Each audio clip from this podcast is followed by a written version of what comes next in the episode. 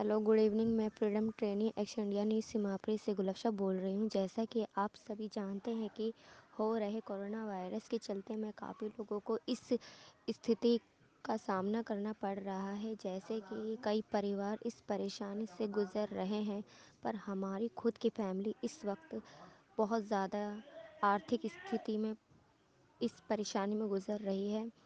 कि हमारे घर में ऐसा परेशानी है कि मेरे भाई, मेरे पापा जो कि रोज़ के रोज़ मज़दूरी करते हैं, मेरा भाई मंडी में जाता है, जहाँ पर मीट मछली का काम होता है, वो रोज़ वहाँ जाके काम करता है। अब ये लॉकडाउन की वजह से वो नहीं जा पा रहा, उसका काम पहले से ही बंद हो गया, ये कोरोना वायरस के दिल्ली में लॉकडाउन लागू होने से पहले ही बंद हो गया काम मेरा भाई का।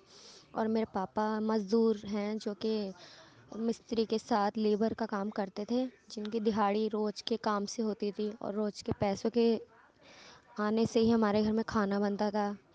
अब वो भी परेशानी बहुत ज़्यादा मतलब कि आगे पता चल रहा है कि इकतीस तारीख तक ये लॉकडाउन रहेगा और काम किसी का नहीं चलेगा। तो घर की स्थिति बहुत ख़राब होने वाली है। हमें पता नहीं कि हमारे पास जितने पैसे हो सकेंगे कि नहीं, घर चलेगा कि नहीं।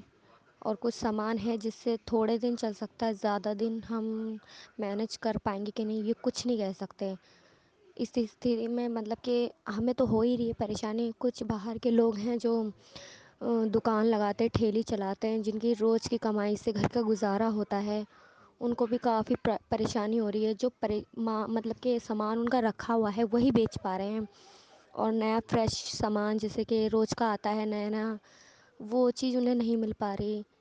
फल फ्रूट हो गए, सब्ज़ी हो गई, जो पुराने स्टोरेज मतलब कि स्टॉक पे रख रखा उन्होंने सामान, वही चीज़ वो बेच पा रहे हैं और अदरवाइज़ और चीज़ें नहीं ला पा रहे क्योंकि लॉकडाउन के वजह से इनको, उन सबको दिक्कत हो रही है।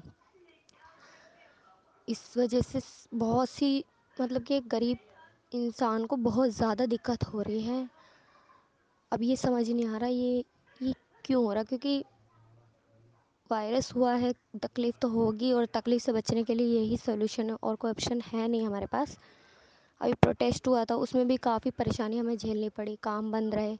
अभी कुछ दिन हुए ही नहीं है, फिर ये कोरोना वायरस के चक्कर में हो रहा है। बहुत स्थिति ख़राब हो रही है, हमें समझ नहीं आ रहा हम करें तो क्या करें?